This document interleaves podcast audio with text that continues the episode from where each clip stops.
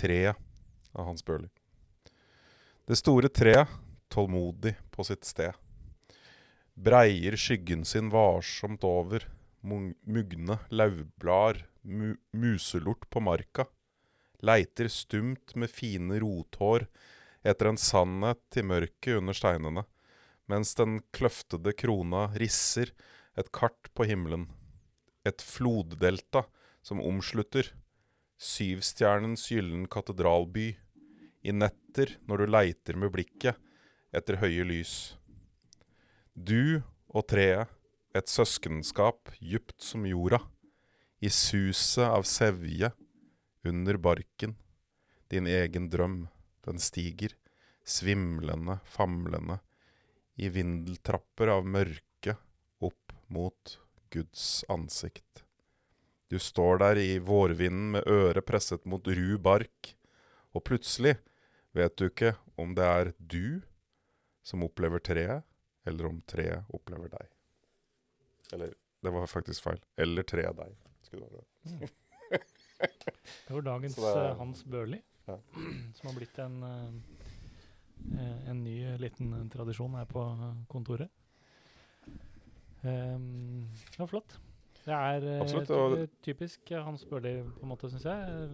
Det er det. Et, eh, det er jo storslagent bestandig i metaforbruk og visuelle bilder. Absolutt. Eh, flott. Det er Det passa jo egentlig overraskende bra for det vi hadde tenkt Mm. å snakke om i, dag. Som er eh, høstens planlagte tverrfaglige prosjekt 'Menneske og natur'. Planlagt for VG3. Um, kan ikke du forklare Jo, ja. Nå jeg har liksom på en måte blitt en slags posterboy for det prosjektet her. Um, det er selvforskyldt i og for seg, da. Um, jo, det er jo et prosjekt ø, hvor vi ønsker å problematisere, uh, utforske og reflektere rundt menneskets forhold til natur. Og hvordan vi tenker og oppfører oss uh, rundt natur, da. Eller om, rett og slett om det finnes noe skille egentlig mellom natur og mennesker. Ja, for det er jo et uh, utgangsspørsmål her som Ja. ikke er så enkelt å svare på, og som vi kanskje heller ikke for så vidt trenger å dvele så mye ved heller, men det er et interessant spørsmål. Absolutt. filosofisk. Um, men jeg, jeg føler at uh, prosjektet springer ut av både en, en søken hos uh, Nelaus Ja. um, til noe annet enn det moderne livet vi har. Uh, alternativer, men også en slags konstatering av at uh, det er noen trekk ved det moderne samfunnet som, som har gjort at vi har fjernet oss fra naturen i den grad uh, i den grad det er riktig da, å snakke om en sånn eh, dualistisk forhold. Er det riktig begrep? Ja, det tror jeg. Absolutt. Um, ja, så Da skjønner man jo at det er noen fag som melder sin ankomst ganske fort her. Så du har vært inne på filosofi. Um, men også psykologi, selvfølgelig. Um,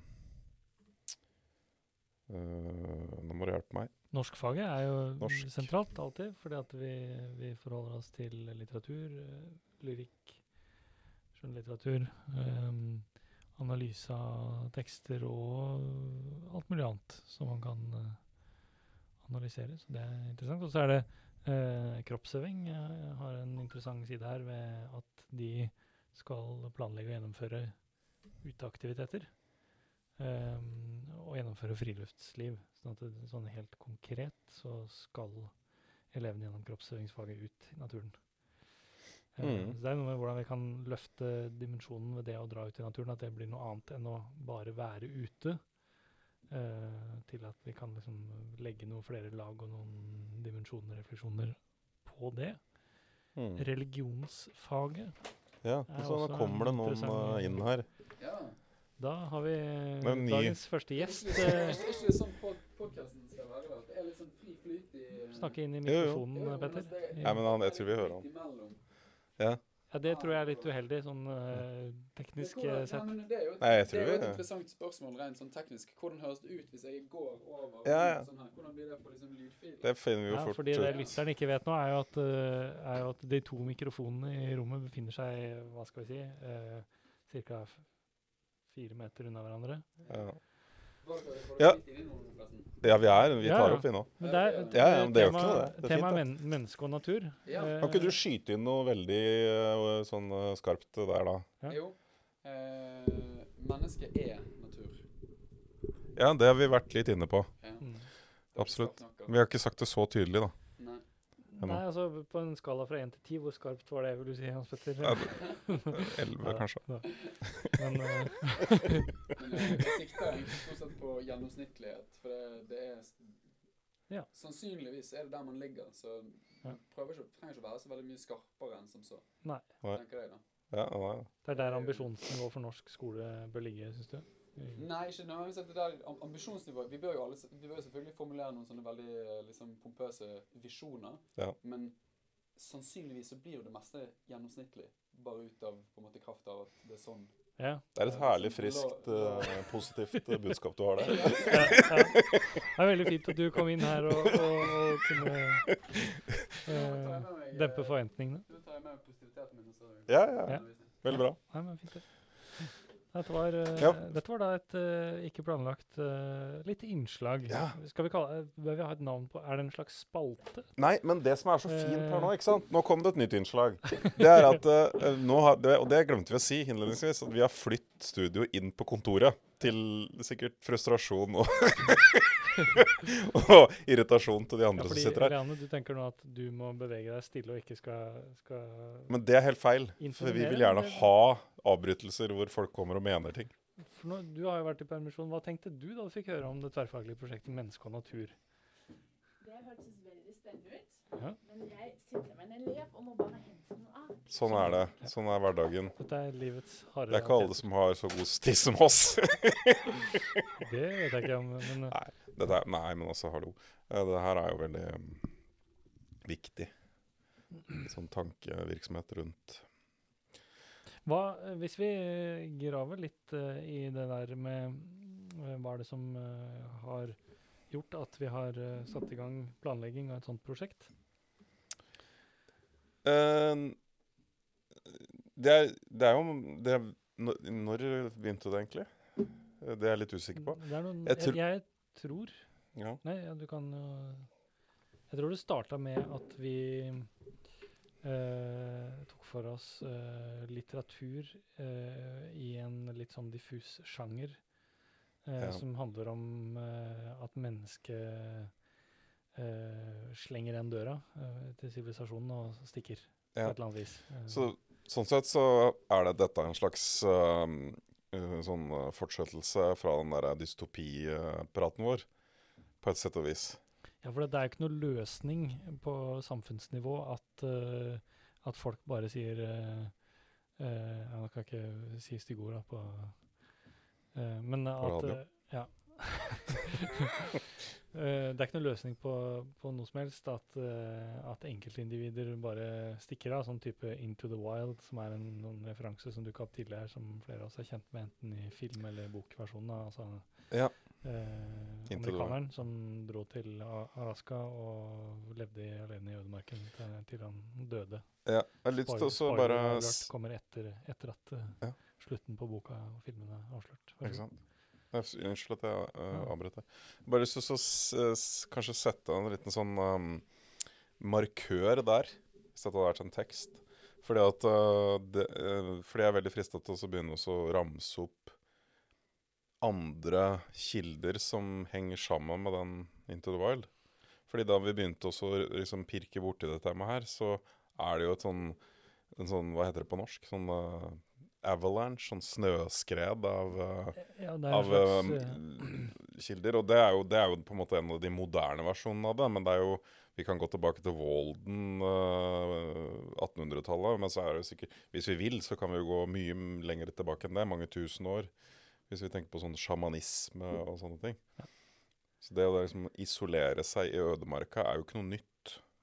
Nei, det, så det er jo noe som har fascinert mennesker uh, lenge. Eh, kanskje ikke alle mennesker, sikkert.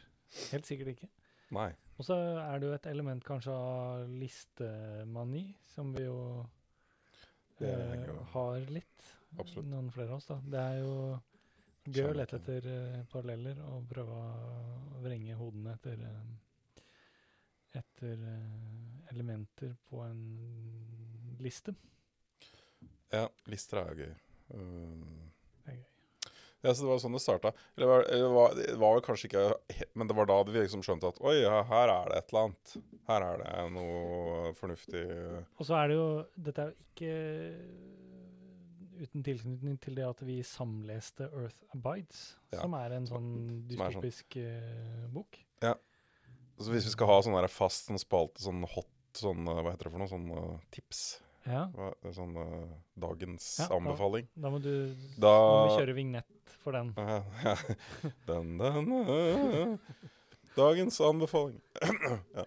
Uh, nei, altså, det, fordi den var jo flere av oss som leste. Uh, jeg fikk jo egentlig det tipset via Kan jo reklamere litt for det òg. En sånn uh, YouTube science fiction-guru som, som kaller seg Media Deaf Cult.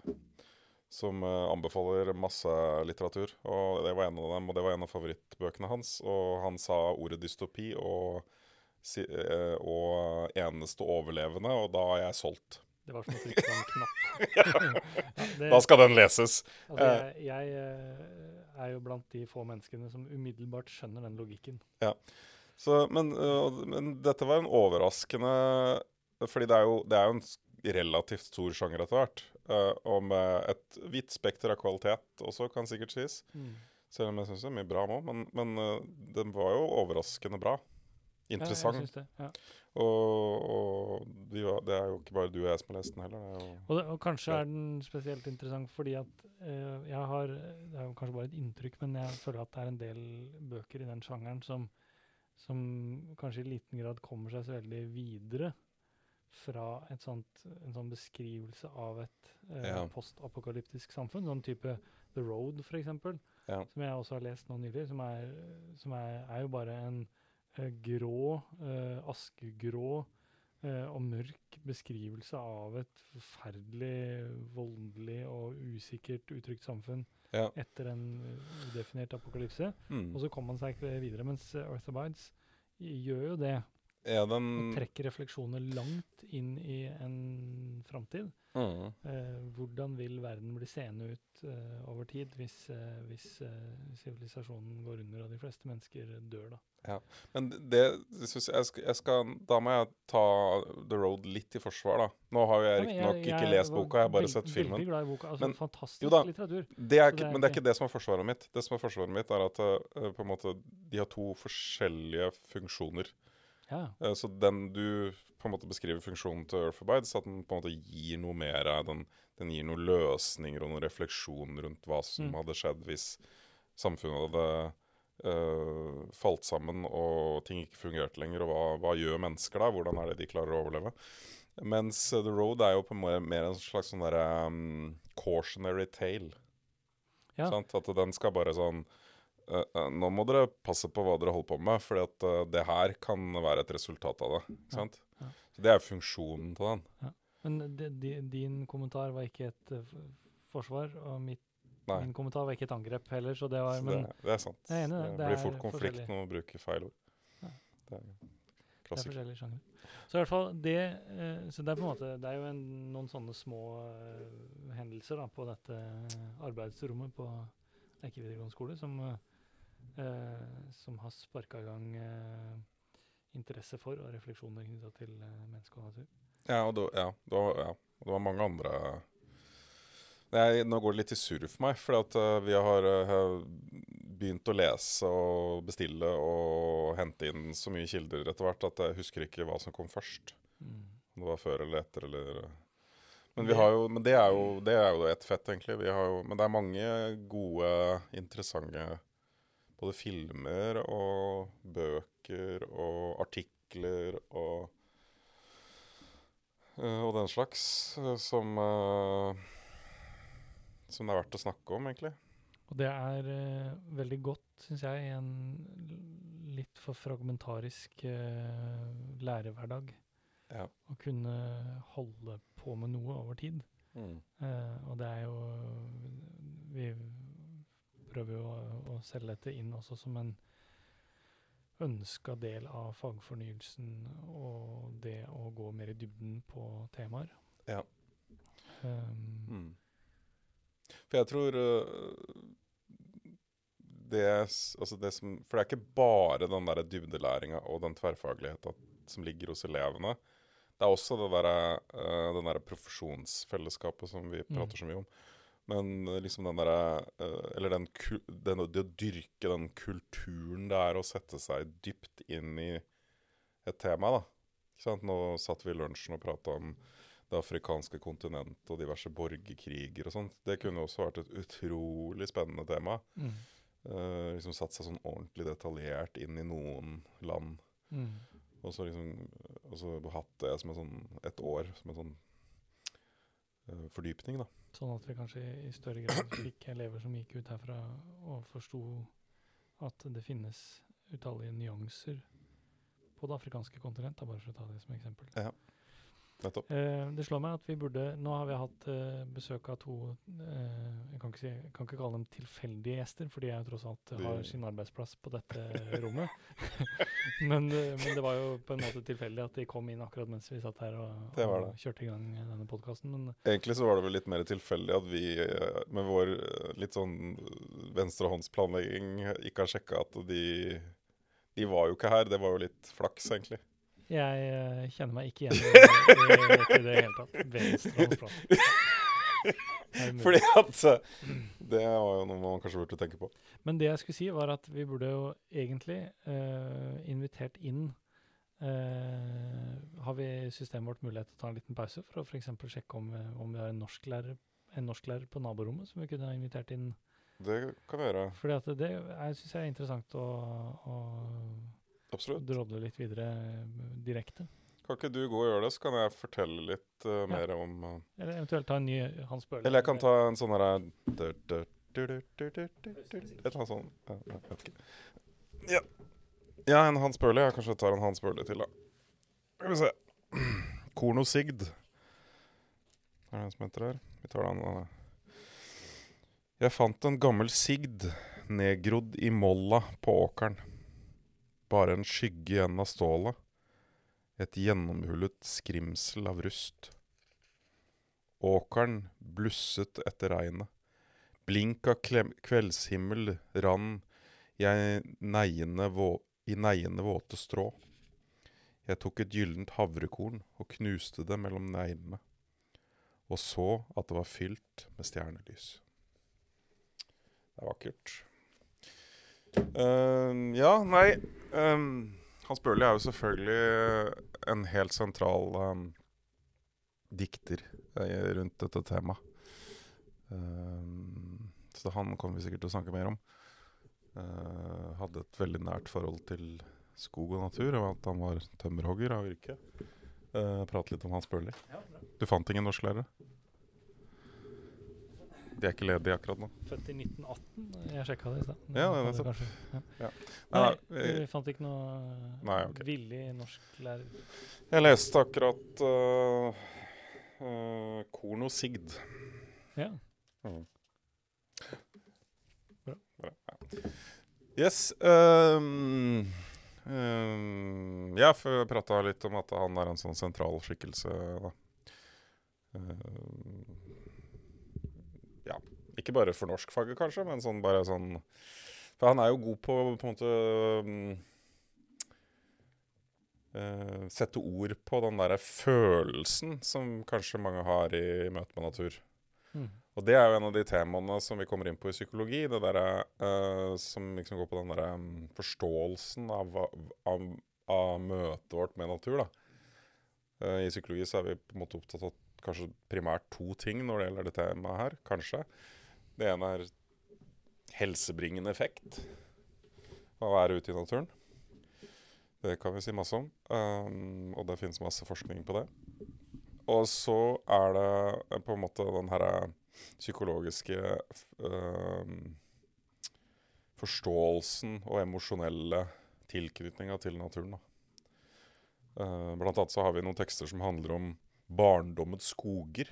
Altså dette forholdet alle vi har til ikke bare skog, da, men naturområder som er, vi er vokst opp i nærheten av.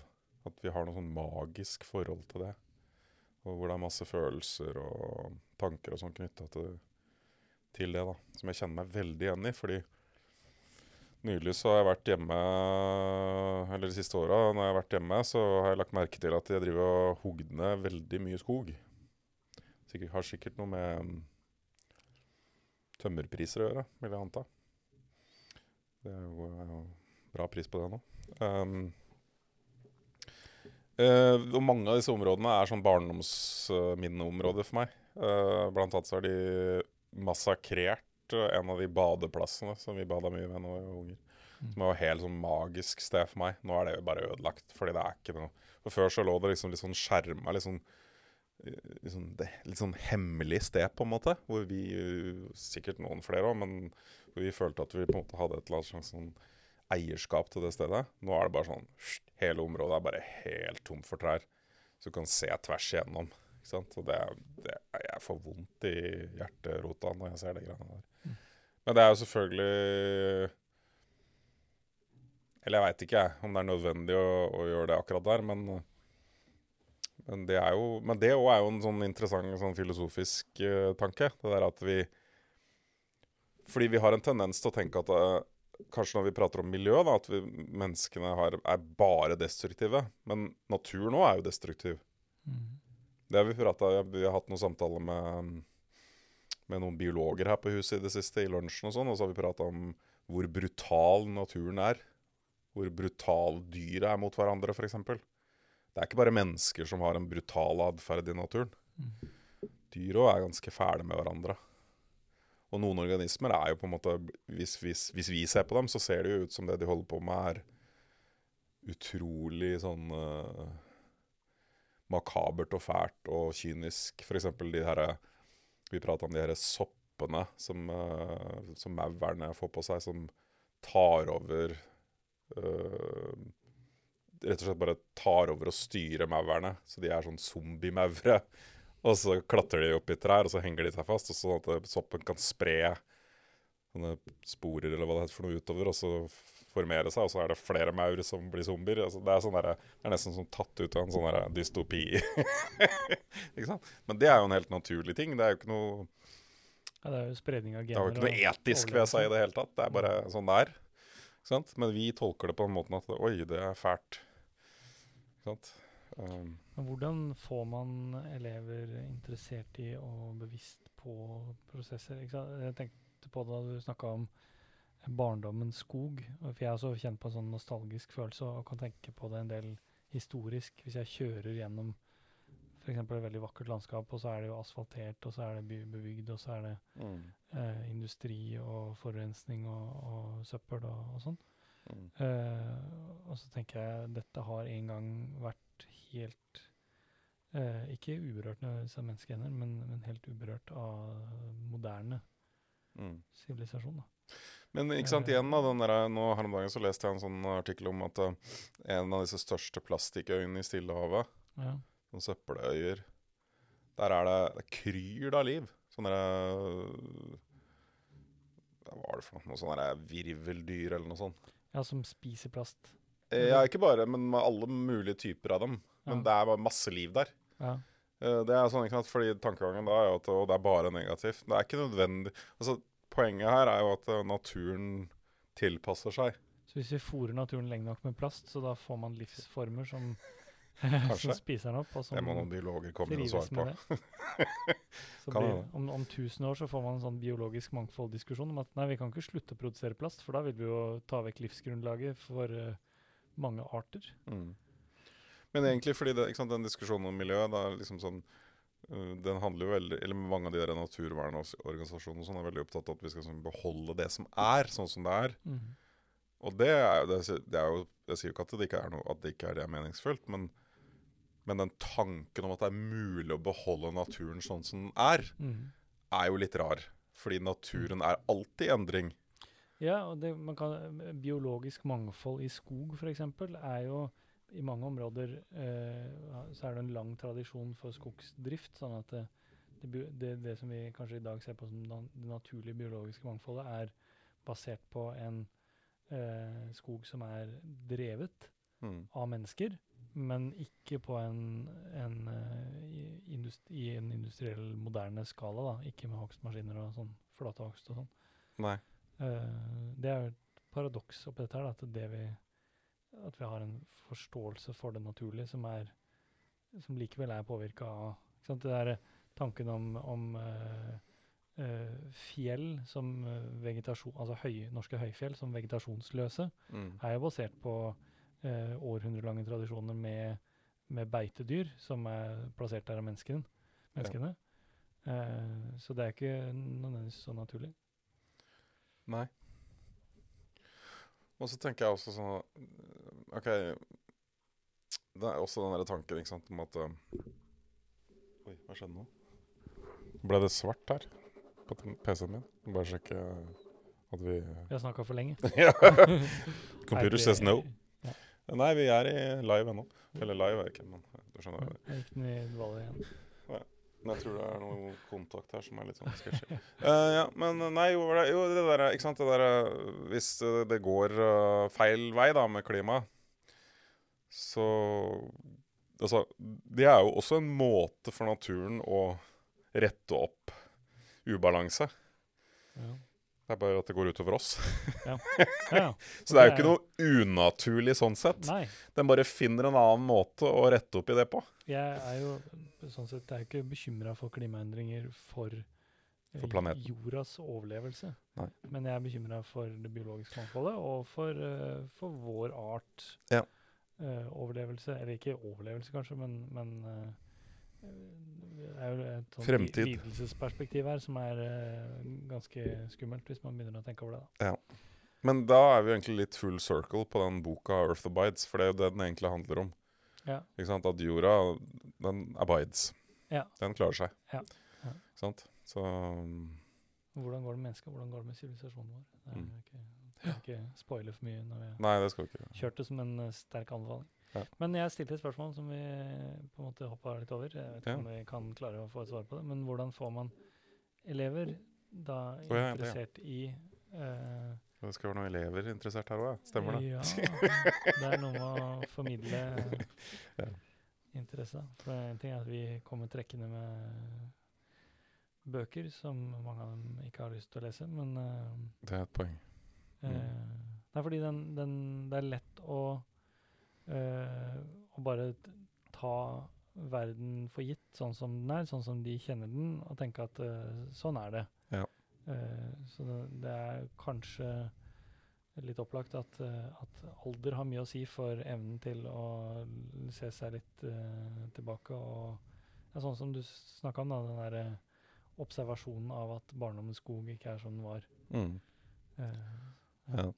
Nei, altså jeg tror ikke det er noe sånn enkelt svar på hvordan vi skal engasjere dem. men jeg tror um, det der som var litt inne på i starten, at uh, hvis vi er gira og engasjert og har satt Mm. oss liksom inn i et tema grundig, tverrfaglig òg, Ja.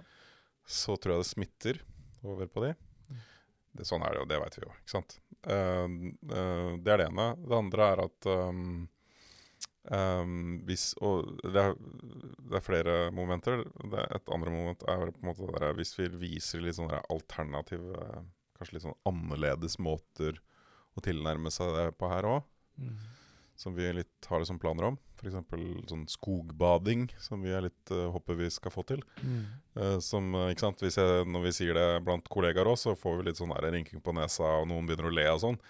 For da tenker man sånne hippier som går rundt og klemmer på trær og sånn. Og som i og for seg sikkert ikke er så langt fra sannheten heller. Men, men, men poenget med det er jo at eh, Eller det er mange, mange momenter med det. Det ene er at det er jo noe man har holdt på med i Japan i, i lang tid nå, siden 80-tallet i hvert fall. Som en sånn eh, både forskning og eh, statlig finansiert aktivitet. Um, hvor man har på en måte god godt forskningsgrunnlag for å si eh, at det har en del helsebringende effekter, både fysisk og psykisk. Eh, noe som selvfølgelig mange tenker er sånn ja, det er å slå inn åpne dører, men, men sånn er det jo i forskning. At man må jo på en måte ha sånn grunnforskning på en del ting. Sånn, bare slå fast ting som man allerede på en måte er klar over. Um, Eh, og så er det noe med det der Jeg syns det er litt interessant fordi at, eh, at nordmenn griner, griner litt på nesa og ler av det. Fordi at eh, vi skal være som verdensmestere i friluftsliv. Allikevel, når noen kommer og sier nå skal vi være til stede og sanse og høre og lytte og være oppmerksomme på naturen, så syns vi det er litt komisk. Mm. Det syns jeg også er litt fascinerende. Fordi jeg tror og mener at en del som holder på med friluftsliv, på en måte ikke er så veldig til stede. De er veldig opptatt av å nå et mål, prestere, slå en eller annen rekord, konkurrere med andre. Det, er liksom ikke, det handler ikke om natur, det handler om noe mer enn det. Det er de veldig konkrete aspektene ved Ja. Og da har jeg lyst til å bare dra inn uh, Nansen, for han hadde en tale i uh, Jeg husker ikke når det var. Uh, til uh, Var det til Norsk Turistforening? Jeg tror, jeg tror, jeg tror det. Dette er sånn norsk uh, Norsk er- litteraturhistorie er på husk. Sånn uh, lite nikk til Knut Nærum der. ja, ja, ja. Eh, Fritt etter hukommelsen. ja, nettopp. Eh, det er den heter, boka. Nettopp. Jeg husker ikke det heller. Ironisk. Men eh, nei, eh, men eh, poenget er at da, da sier han i den talen at eh, han har ikke noe til overs for eh, organisert idrett, blant annet. Fordi at eh, når det gjelder friluftsliv, da altså Han har jo noe han syns er ålreit med idrett, men ikke når det gjelder friluftsliv. For at da har de misforstått hva friluftsliv egentlig er, og det er å være i kontakt med naturen. Ja. Så det, det, det kan være sånn Nå skal ikke jeg være noe sånn belærende der, men det er liksom, jeg tenker at det kan være greit å bare eh, være bevisst den forskjellen. da. Mm. For det er mange som liksom skryter at de er mye ute i naturen og sånn. Og det, jeg tror uansett når man er ute i naturen at det er noe positivt. Men liksom det er forskjell på å være til stede i naturen og holde på med en eller annen aktivitet. Mm. Og det kan være motsatt òg, at det å holde på med en aktivitet i naturen eh, er eh, på en måte mer verdifullt. F.eks. å hogge ved eller, Mm.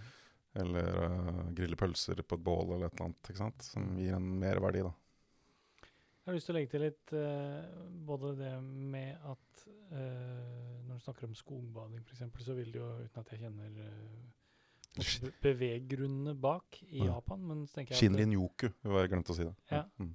så er det jo ofte sånn i historien at, eh, at nye trender kommer som en reaksjon på et eller annet. Og, jeg, og det tror jeg jo ligger Jeg var jo litt inne på det i sted. Jeg tror det, det ligger jo en del i vår tilværelse som, som framprovoserer en del reaksjoner for tida. Ja. Eh, og det er også litt motivasjon for oss her. At vi sånn I skolen så er det jo Vi snakker mye om eh, smarttelefon som tids- og oppmerksomhetstyv. Mm. Uh, og det å kanskje få til opplegg hvor, uh, hvor vi kan legge den helt bak oss Uh, For det er noe med at om vi klarer det vanskelige i timen om ute av syne, så er den likevel ikke ute av sinn. Eh, så, så hvis vi kan gjøre noen utradisjonelle grep og få elevene med ut over i helt andre typer opplegg, så kan vi kanskje oppnå eh, La oss si at det er et hårete mål, da. Eh, at telefonen også kan være litt ute av sinn en, en periode. Ja, og, og ikke sant, så, sånn skogbading og Eller bare det å være ute i naturen, eller meditasjon, eller yoga, eller hva det er. Det der at man liksom klarer å ikke være i den der tankekjøret hele tida. da. Mm. Mm. Fordi det er ikke bare de der smarttelefonene, ikke sant. Fordi at det, det er mange av oss som uh, Som på en måte hele tida er i et eller annet tankevirksomhet. Det er jo det er også litt sånn lærer... eh, eh, diagnose, holdt jeg på å si. Eh, vi er jo, vi, det er jo jobben vår på en måte å, å være i en sånn konstant eh, vurderende og reflekterende og, Uh, og liksom? Vi, vi driver med noe hele tida. Mm. Det tror jeg derfor mange lærere blir veldig slitne over tid òg. Mm. Som liksom må så, så De folka som liksom misunner oss de feriene Jeg tror ikke de skjønner helt hvor eh, hvor Ja, mye vi er på sånn uh, kognitivt hele tida. Det er slitsomt, da. Det er ikke alle yrker hvor du er så, har så, bruker hjernen så mye hele tida. Mm.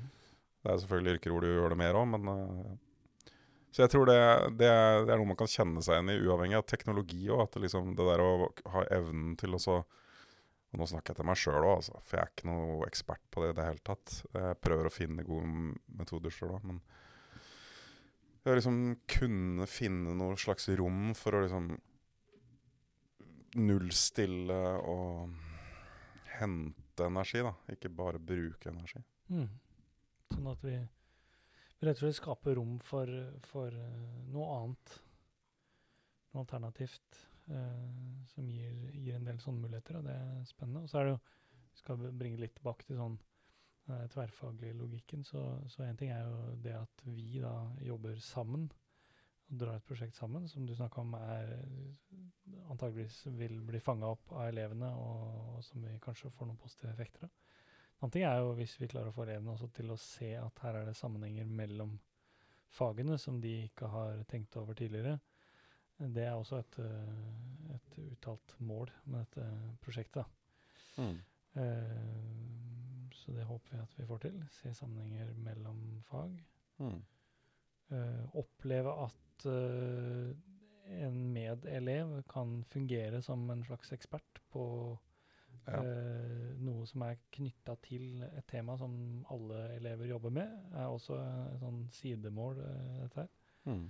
Uh, sånn at de kan bruke hverandre litt som sparringpartner og, og, og eksperter på underområder av det felles prosjektet. Mm. Det er et håp vi har. Det er det. Mm. Absolutt. Jeg tror det, det er sånn jeg kan oppleve noen ganger at noen elever liksom lyser opp hvis de i en eller annen sammenheng eh, kan komme med et eller annet de har lært. I, Ja. Hvis, de, hvis vi i pausa prater om et eller annet i psykologi, og så plutselig så har det et, det er et eller annet med astrofysikk eller noe, så er det noe i fysikk som bare Å ja! Da veit jeg at uh? Sånn og Ja. sånn uh, kan liksom formelen for det. Og det er sånn Da Kanskje vi burde legge opp til en sånn utforskende fase hvor elevene, eh, litt uavhengig av hva vi har tenkt, gjør litt den samme drodlingsprosessen som vi har gjort i Mm. forkant, sånn at de selv kan få litt, føle litt mer eierskap. For det er jo eh, Jeg har blitt engasjert i dette prosjektet fordi jeg føler at vi har, har klart å etablere et ganske sånn tydelig eierskap til hva vi har lyst til å drive med. Mm. Og vi driver det framover ved at vi eh, Nå kan ikke lytteren eh, se inn på kontoret vårt, men vi har oppstilt eh, en del bøker og spillressurser eh, som, vi, som vi har trukket inn i dette her. Ehm, og det, det er en sånn konstant påminnelse og en glede, egentlig, å føle at vi driver det framover på den måten. Absolutt. Eh, det er noe med Det er jo litt det der jeg mente med kul kultur Eller bygge en kultur, da. At det er, noe av det er veldig sånn Noe av det tar tid og er krevende og komplekst og krever liksom å sette seg inn i ting og, og bygge relasjoner og forståelse og bla, bla, bla. Mens andre er helt sånn banale ting. F.eks. å sette opp en tavle på kontoret. Ja. hvor man kan skrive og tenke sammen. Mm. Det er jo, høres jo veldig sånn eh, banalt ut, men det er jo kjempe Det har jo, det har jo en stor funksjon, selv om vi sikkert eh, kan ha enda større potensial til å gjøre noe der òg. Men, men det har jo gitt liv til det prosjektet her, og en del andre sånn tanker og, og mye humor òg, selvfølgelig. Ja. Men humor er undervurdert. Jeg er jo en stor forkjemper for humor i skole. Det, det burde man ha mye, mye mer av. Både i undervisning og generelt. Er det da, det, er liv, det skaper livsglede. er det Det- da tid for spalten Dagen Eh, Jeg er, jeg, er- jeg er jo kort, kortis, medlem av Korttidsminneforeningen, da. Ja. så jeg, er dårlig på å huske vitser. Ja. Så det jeg, jeg hender jeg lager noen sjøl. Men jeg tør ikke å ta de her nå. Nei, det er, det er risikabel sport. I, Eh, men, og det er mye ordspill. Det er som pappavitser. ja. Det liker jo du òg. Ja, men de Kan ikke du fortelle den du fortalte meg? Den der, eh, det er ikke din, da, i og for seg. Men den Nei, det var jo en eh, Det, det ble en fin, fin overgang fra Absolutt. Så vi ikke hadde noe med det før TV. Nei, det, er, det var en, eh, en artikkel i Smellestad her om dagen om en litt sånn snurt pappa som forteller mye dårlig humor, og så får han lite reaksjon på det, eller at folk bare eh, på en måte ignorerer han og syns at dette er teit. Kjenner meg ikke igjen. Eh, og fortalte han da en eh, episode fra eh, sin egen tid på videregående i spanskklassen, hvor de skulle på utveksling til Spania. Spansklæreren insisterte på at alle måtte være høflige og si, bruke ord som gracias og, eh, og Hola. hola og sånne høflighetsord. Mm. Og så rekte da denne eh, ordspillpappaen i dag, da, som da var elev på videregående, opp hånda, og så sa han at eh, Og så må vi huske på å si mucho, for det ville betydd mye for eh, spanjolene.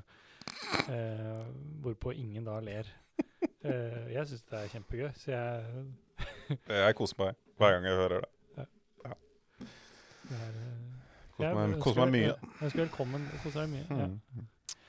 Det, så jeg ønsker velkommen alle elever som kan komme med den type kanskje litt flaue og litt dårlige ordspill. Det ordspillet er undervurdert, øh, rett og slett. Og, og det, ja, da var det, ja, nei, nei, vi skal kanskje ikke si for mye om den derre interngreiene med de der grafene for når humor er morsomt, og når det begynner å bli nei, Nei, det er, noe som må være sånn internt her òg, føler jeg. men det var jo et forsøk på å hva kan man kalle det, akademisere. Eh, Ja. Det er vel ikke noe ord, men eh, Det er jo en slags yrkesskade. Ja. Sånn akademisering. opp, opplagt. opplagt. Men det er gøy, da. Det, Ja, blir, er eh, det er jo en slags metahumor. Metagreie. i- Men ja, det kan man systematisere. Mm. Det er jo Gode humorister er jo ofte nysgjerrige på hvordan man litt sånn akademisk kan studere hva som fungerer. Det er jo det er fascinerende felt. Ja. Uh, absolutt kanskje ikke så veldig relevant for mye av det andre vi holder på med, men, men eh, ikke for det. det er, uh, bruker du mye vitser i klasserommet? Uh, ja, men sånne skikkelig tørre, sånn som Ja. den du akkurat For det er noe med å tørre vitser hvor man ikke ler selv. For det er, føles litt tryggere, har jeg tenkt noen ganger. Ja. For når jeg liksom presenterer det som en dårlig vits, så er, det liksom ikke, er ikke fallhøyden så veldig stor. Nei, jeg Hvis jeg skal litt fortelle det som en veldig morsom vits, Ja. det er litt skummelt. Jeg er nok litt sånn Jeg, jeg, jeg ler for mye av mine egne vitser, får jeg høre.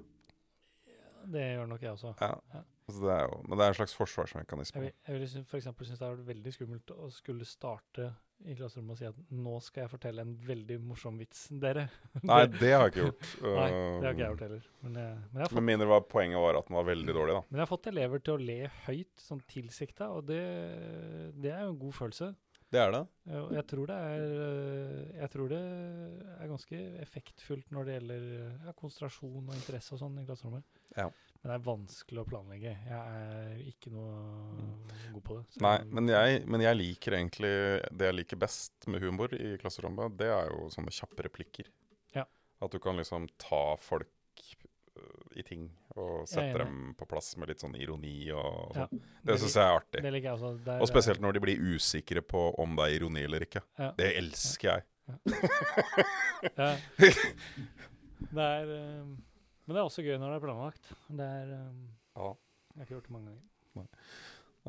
Nei, men det var, nå er det jo litt digresjon, da, det er vi gode på. Ja. Egentlig, ja, det er jo Ja. Men er det kanskje på tide å runde av? Det er kanskje på tide å runde av, vet du. Det litt, føles veldig tidlig, men PC-en har gått i dvalemodus til og med, så det spørs om det er noe lyd her, egentlig. Kanskje vi bare snak sitter og snakker til hverandre i en halvtime uten at det har vært opptak. Det ville ikke vært første gangen. Ja, men eh, jeg tror eh, Jeg har sånn på følelsen at eh, vi burde fortsette litt det, på det temaet her. Ja. At vi burde ha en sånn dobbeltepisode, kanskje. Men da tenker jeg da må vi prøve å få med noen gjester. Det, er, for det kan være kjedelig å bare sitte og høre på oss. Det, Det kan jeg ikke skjønne, men Vi kan prøve å få tak i disse um, norsk uh, seksjon. disse Disse, no, disse norsk seksjon. Ja.